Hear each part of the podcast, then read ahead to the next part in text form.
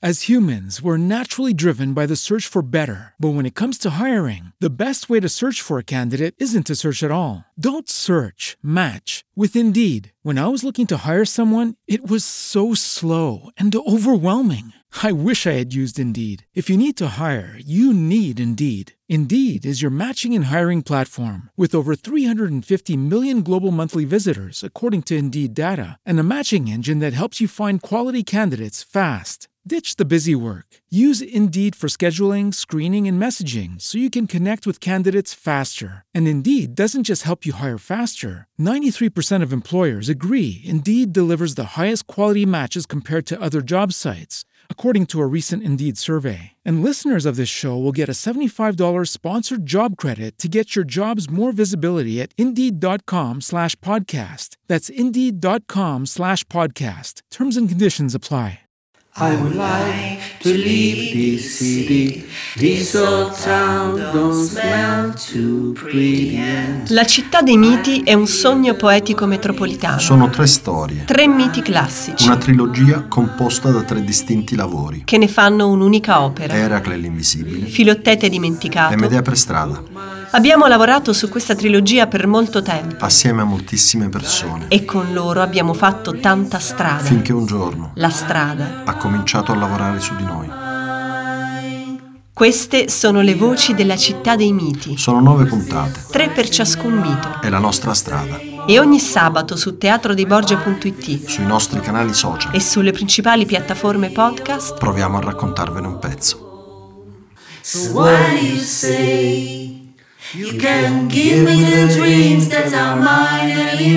sono Elena Cotugno. Sono Giampiero Borgia. E questa è la sesta puntata delle voci della città dei miti. Eracle l'invisibile è il secondo lavoro della trilogia e oggi concluderemo il nostro viaggio assieme a lui e assieme a Cristian Di Domenico, attore che lo interpreta. Dal prossimo sabato apriremo le puntate su Filottete Dimenticato, il terzo e ultimo lavoro di questo percorso. Con noi attori, artisti, operatori sociali, utenti, docenti, medici, esperti, spettatori, persone. Con noi, tutte le voci del nostro sogno poetico metropolitano.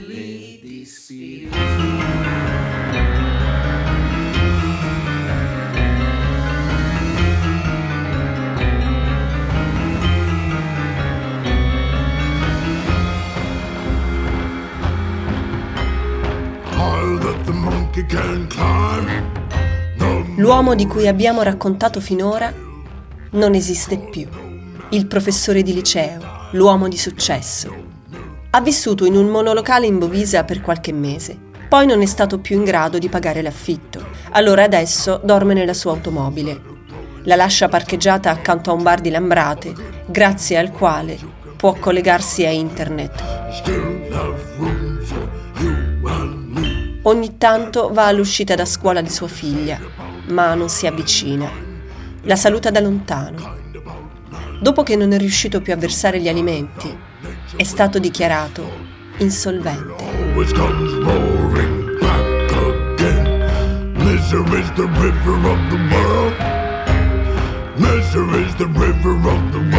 Nelle puntate precedenti abbiamo detto che l'Eracle Euripideo riappare al tramonto come il più classico degli eroi, quando la tragedia pare ormai irreversibile. L'usurpatore del suo regno, Lico, sta lì lì per sacrificare sua moglie e i suoi figli. Anfitrione, il suo saggio genitore umano, il compassionevole San Giuseppe pagano, il padre, presente e reale, che domina simbolicamente ininterrottamente la scena dall'inizio, e sua moglie Megara, hanno sperato, pregato, tergiversato fino all'ultimo, cercando di procrastinare in ogni modo la propria esecuzione. I figli hanno implorato gli dei per il ritorno del padre, ma non è valso a nulla. Lico chiede ora il compimento del sacrificio. I giovani figli sono stati purificati e vestiti per il rito, non c'è più nulla da fare, solo allora Eracle appare.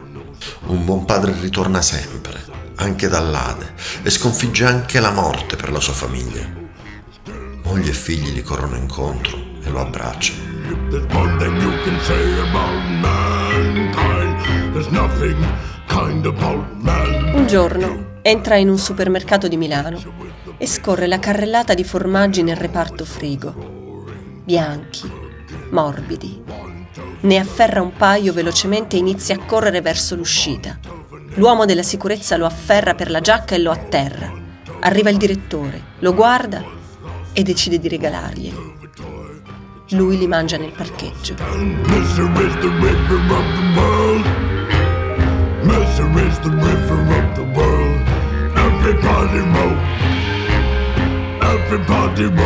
È facile diventare poveri. Basta iniziare. Tutto viene da sé. Ti fai la barba una volta di meno. Non sai come stirarti i vestiti. Ti lavi di meno. Il fiato ti puzza. Quando parli ti sale quel tono lamentoso anche se non vorresti. La mente si appanna, diventi più feroce. Non ho più i soldi per la benzina. Qual è il problema? La macchina l'ho lasciata parcheggiata davanti a un bar a Lambrate dove una volta avevo preso un caffè e ho chiesto la password per il wifi. È la mia tana. A volte mi preoccupo per Laura e anche per Tiziana, con quell'avvocato sempre tra le balle. Ho paura. Evito i luoghi della mia vita di prima. Se mi riconoscesse qualcuno, sai che umiliazione per Laura e Tiziana. Mangio alle mense della Caritas e ce ne sono tanti come me. Arriviamo con molto anticipo per prendere le porzioni più grosse, in fila ordinata, sul marciapiede. Con qualcuno ho anche fatto amicizia. Mi chiamano il professore perché ho messo in campo le mie competenze per aiutarli a tirare su qualche euro in più. Allora, un giorno li ho incontrati e gli ho detto: Ragazzi, organizziamoci, mettetevi a semicerchio e ascoltatemi.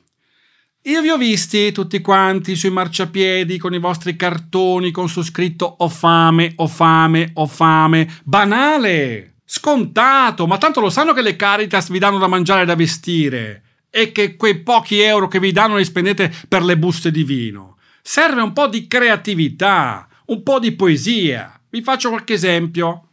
Su questo cartone ho scritto quando mi sveglio è chiaro che l'ansia è la mia rotaia.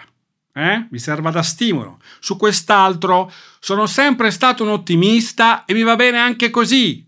Eh? Basta pessimismo e rassegnazione. E per gli stranieri? The more you give, the more I have. Per i milanesi funziona molto bene questo, piuttosto che nien, le mei piuttosto. Poi passiamo a quelli a tema biblico che tirano molto. Su questo ho scritto porgi l'auta mancia. E infine, incenso e mirra li ho già, grazie. Poi, so che molti di voi si vestono da Babbo Natale a dicembre. Didascalico. È vero, a Natale sono tutti più buoni, vestirsi da Babbo Natale è utile a fine tirare su qualche euro in più, ma io vi propongo Babbo Natale a settembre. Giochiamo d'anticipo, chiaro? Ah, io in realtà comincio a vestirmi da Babbo Natale già a giugno.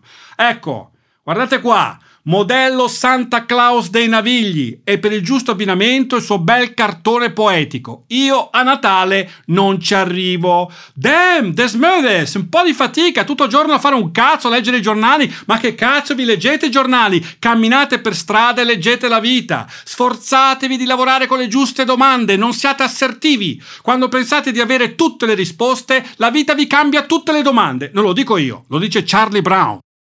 La povertà con cui ci confrontiamo quotidianamente è l'espressione di un'ingiustizia, un'ingiustizia sociale e un'ingiustizia esistenziale. Un'ingiustizia sociale perché le persone con cui lavoriamo sono persone ai margini della società, magari lo sono state pesantemente e ora lo sono comunque in qualche forma perché hanno perduto la casa, hanno perduto il lavoro, perché per patologia o per dipendenza non sono state nella possibilità di essere all'altezza di giocarsi tutte le loro carte migliori nella società. Le carte migliori del loro mazzo sono rimaste nascoste e questo spesso è anche legato ad un'ingiustizia personale, intesa come avversità quale può essere appunto una malattia, una dipendenza, una forma di isolamento che si può presentare nell'esistenza. Nella scorsa puntata abbiamo ascoltato le voci di Domenico Bizzarro e di Angela Gonzini della cooperativa La Rete di Brescia. Oggi ascoltiamo la voce di Agnese Micheletti, educatrice dei servizi per il disagio adulto della cooperativa La Rete. Dalla povertà difficilmente si esce da soli. Il nostro lavoro è quello di stare accanto alle persone e cercare di aiutarle a riacquistare soprattutto quei piccoli tasselli che servono per recuperare parte di quelle carte che tutti dovrebbero avere in mano, il lavoro e la casa. Questa è essenzialmente la ricerca che noi facciamo con loro per cercare di sostenerli. In che modo lo si può fare? Non sostituendosi, ma accompagnando, stando accanto a loro. Molto spesso ci si deve districare in mezzo a mille pratiche burocratiche, molto spesso una persona in condizioni di indigenza deve incontrare tantissimi servizi, enti, uffici. In questo la sensazione che riteniamo fondamentale trasmettere è quella di un accompagnamento e non di una sostituzione, proprio perché anche dove c'è questo impoverimento materiale, rimane comunque una ricchezza d'animo fatta di capacità, ironia, resilienza ed è quello a cui noi ci aggrappiamo e da cui loro partono per ricominciare a lavorare sulla propria vita. Per riottenere questo, quello in termini di giustizia che va garantito a chiunque. Riuscire a riacquistare una propria posizione all'interno della società, rende la società stessa degna di essere tale, cioè una società che include e non abbandona le persone. È lontana se ne va, da vita così,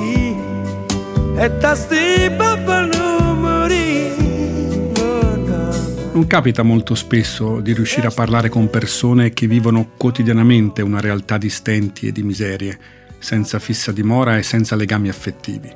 Ho avuto la fortuna di incontrare Mauro e Francesco al Bistrò Popolare di Brescia, grazie alla preziosa collaborazione degli operatori della cooperativa La Rete. Le storie di Mauro e Francesco sono profondamente diverse. Il primo si ritrova sul lastrico dopo i fasti di una vita da imprenditore, sicuramente per errori clamorosi nell'ambito della gestione del patrimonio finanziario. Il secondo abituato alla vita in strada a causa di contrasti e rapporti deteriorati con la propria famiglia e costantemente impegnato alla ricerca di un lavoro, come lavapiatti, non solo in Italia ma anche in Svizzera o in Germania. Le sue intemperanze caratteriali gli hanno impedito fino ad oggi di mantenere un lavoro, ma stando a quel che mi racconta non demorde e continua a cercare.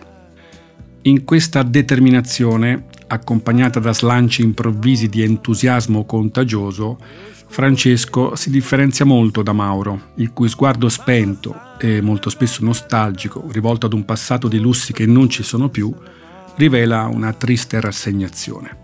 Ma tante sono le cose che li accomunano. Dormire per strada o nei treni oppure nelle caserme abbandonate, stando sempre attenti ai predatori della notte che ti rubano le scarpe, lo zaino, le coperte o quello che trovano.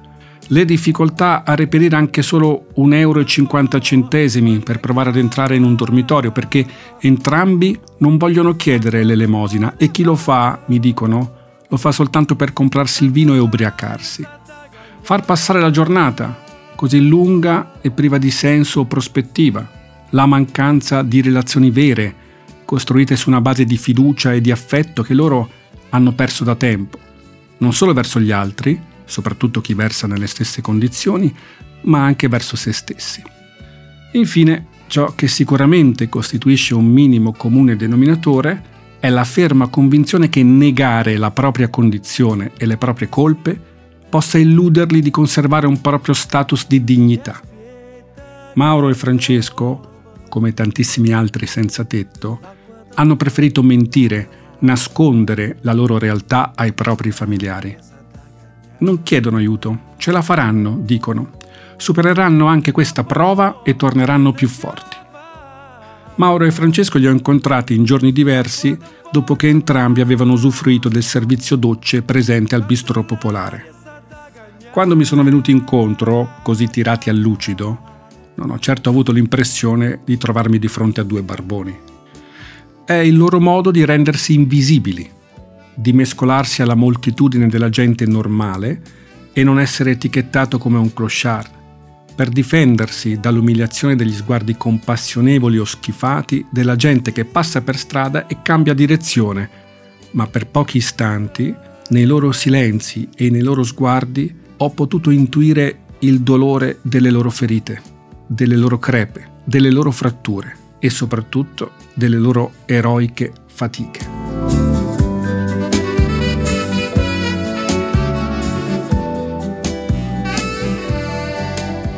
Il tema della paternità, attorno al quale Euripide scrive la sua tragedia, è sviluppato da una prospettiva antropocentrica, preumanista direi. Trovo riduttivo definirla una prospettiva moderna o contemporanea.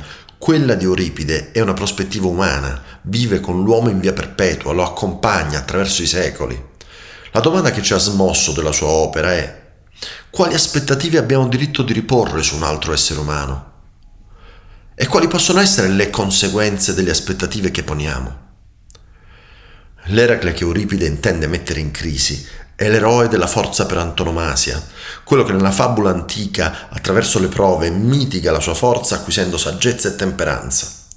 L'ipotesi che invece fa Euripide è di segno opposto.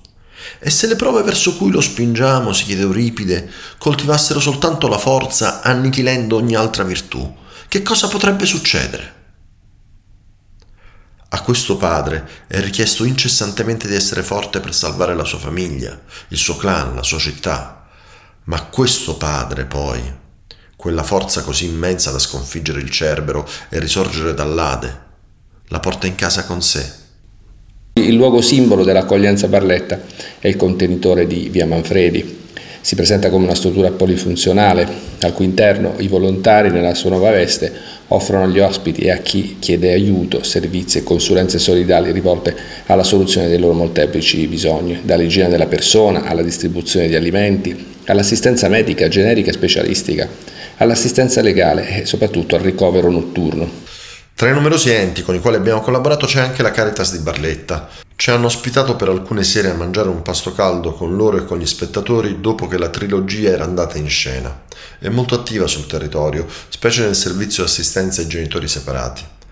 Ascoltiamo Lorenzo Chieppa, direttore della Caritas di Barletta la mensa, soprannominata il cenacolo di, eh, di Via Scialdini a Barletta interamente ristrutturata e rinnovata grazie ai contributi dell'8 per 1000, capace di cuocere e distribuire fino a 300 pasti al giorno. E queste cifre, ahimè, da protezione civile sono state più volte raggiunte. E I servizi mensa e i pasti distribuiti eh, sono stati in aumento di oltre il 30% rispetto all'anno precedente, toccando so- la soglia di 50.000 pasti l'anno, eh, lo stesso anche per quanto riguarda l'accoglienza notturna in via Manfredi. Eh, l'accoglienza notturna in questo momento in Caritas a Barletta è suddivisa in tre diversi plessi, proprio per eh, far sì che eh, si vada incontro a quelle che sono le norme di contenimento da Covid-19 e quindi al dormitorio pubblico capace di eh, 18 posti letto si è aggiunto il, eh, la sezione femminile capace di ulteriori 4 posti letto distinti e posta al secondo piano eh, adiacente a quella che ormai a Barletta è denominata Casa Betania, cioè l'accoglienza per i padri separati, che fin dal 2015 da, permette in spazi dedicati, riservati a nove padri separati di poter non solo passare la notte, ma soprattutto in luoghi eh, comuni, in luoghi a loro riservati, hanno la possibilità di poter studiare, leggere un libro perché c'è una, annessa una libreria e anche una sala lettura con un televisore. Passare una giornata in Caritas è ovviamente mh, non solo eh, come dire, complesso, ma ti dà la, l'esatta dimensione di quelle che sono le necessità eh, avvertite da un territorio.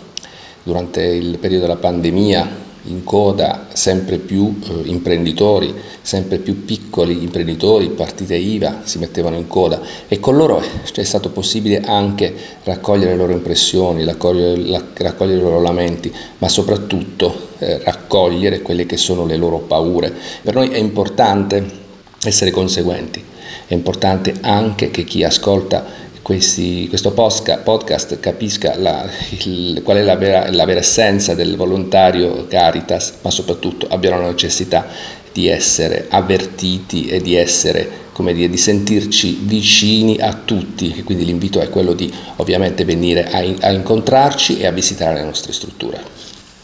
Ho iniziato ad avvertire la necessità di affrontare l'Eracle per quello che ho imparato dal rapporto con mia figlia Beatrice. Attorno ai suoi cinque anni mi capitava di rimproverarla, però osservavo la diversa reazione che Beatrice aveva quando la rimproverava la madre e quando lo facevo io. Era dispiaciuta in entrambi i casi, ma quando lo facevo io, a volte nel suo sguardo scorgevo la paura, che in una bambina di cinque anni sconfina facilmente nel terrore. Solo allora ho iniziato a confrontarmi con la questione della forza. Il padre è portatore di una forza fisica smodata rispetto ai suoi figli piccoli. È per quello che essi lo vedono come un supereroe, ma per quella stessa forza fa paura. In quel periodo, in quel periodo, lavorando in Inghilterra, mi è capitato di leggere di alcune azioni di Father for Justice, un'associazione di padri separati che lottava per il riconoscimento del diritto alla genitorialità nonostante le difficoltà economiche e una legislazione allora ancora punitiva. Le loro azioni consistevano nel vestirsi da supereroi e arrampicarsi su cornicioni, gru, ponti. Vedevi le foto di questi signorotti di mezza età, di questi medio men un po' calvi, con la panzetta, vestiti però con la calzamaglia di Superman, di Batman o dell'uomo ragno, fare azioni spericolate per farsi riconoscere. L'ho trovata una storia bellissima, estremamente ispirante e rivelatrice del paradosso di cui oggi portatrice è la figura del padre. Dovrebbe essere Superman, ma è soltanto un papà.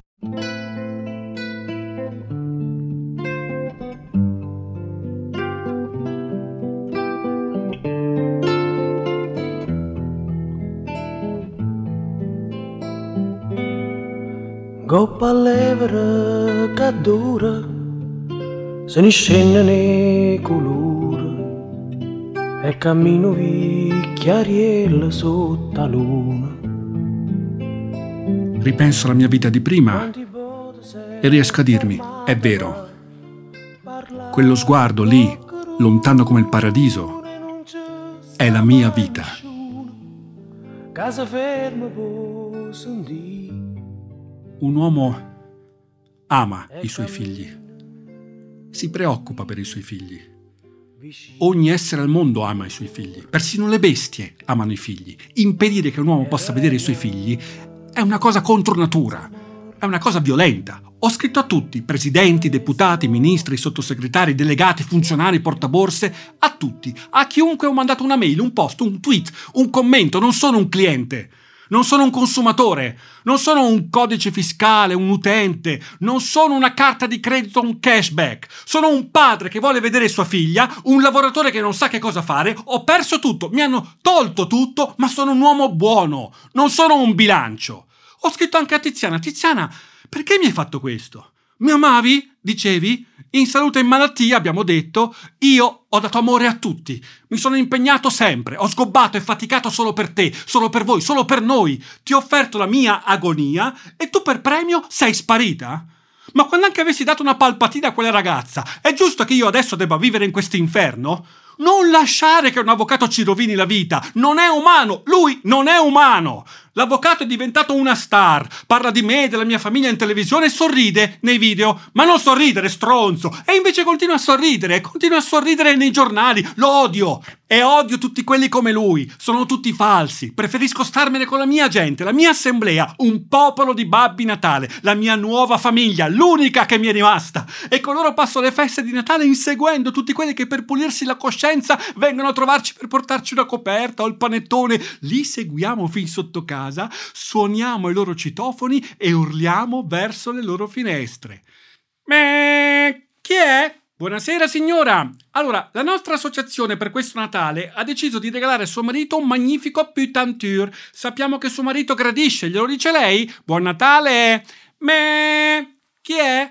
A Maronna va con bagno, Gesù Cristo vi saluta, ogni passo è una caduta. Buon Natale! Ne, chi è? La coppia è un insieme di tre persone di cui una è momentaneamente assente. Lo dice Woody Allen, ma l'abbiamo sentito dire anche a sua moglie Comenda. Buon Natale! Neee, chi è? Buonasera, avvocato!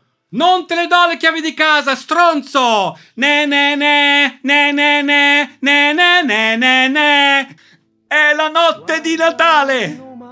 Voglio vedere mia figlia! Voglio restare con lei! Come non c'è sta più.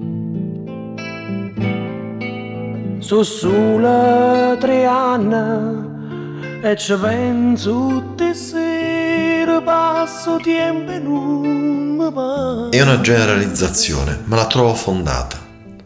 La forza del maschio in casa è dispari. La forza del maschio in casa è un'arma. È come avere una pistola nell'armadio. Ci vogliono la temperanza e la saggezza per gestirla. È un tema complicato, ma oggi il retaggio del patriarcato, che va per fortuna scomparendo progressivamente, lascia vuoti non ancora compensati. È scomparso, per fortuna, il sistema di valori in cui la forza del maschio acquisiva un senso, orrendo ma un senso.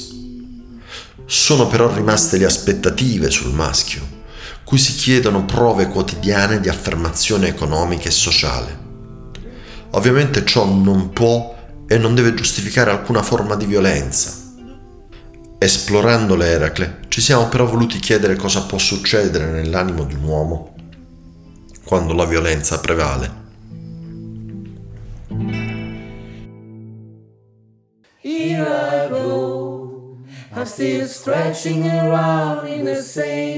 Lui era Christian Di Domenico e noi siamo Elena Cotugno e Giampiero Borgia. Questa era la sesta puntata delle Voci della città dei miti. Oggi si è concluso il racconto su Eracle l'invisibile. Dalla prossima puntata cominceremo il viaggio assieme all'ultimo lavoro della trilogia, Filottete dimenticato. Un grazie di cuore a Cristian Di Domenico. E a tutte le voci che hanno raccontato la storia di Eracle e degli invisibili. La città dei miti è composta da tre storie. Medea per strada. Eracle l'invisibile. Filottete dimenticato. Abbiamo lavorato su questa trilogia per molto tempo. Assieme a moltissime persone. E con loro abbiamo fatto tanta strada. Finché un giorno. La strada. Ha cominciato a lavorare su di noi. E ogni sabato su teatrodeiborgia.it sui nostri canali social e sulle principali piattaforme podcast proviamo a raccontarvene un pezzo.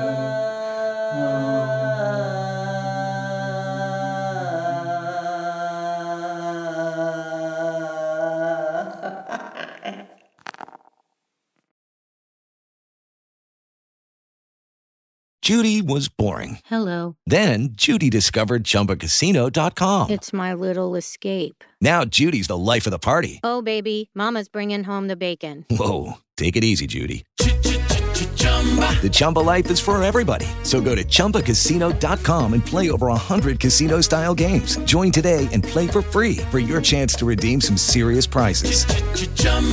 ChumbaCasino.com. No purchase necessary. Void where prohibited by law. 18 plus terms and conditions apply. See website for details.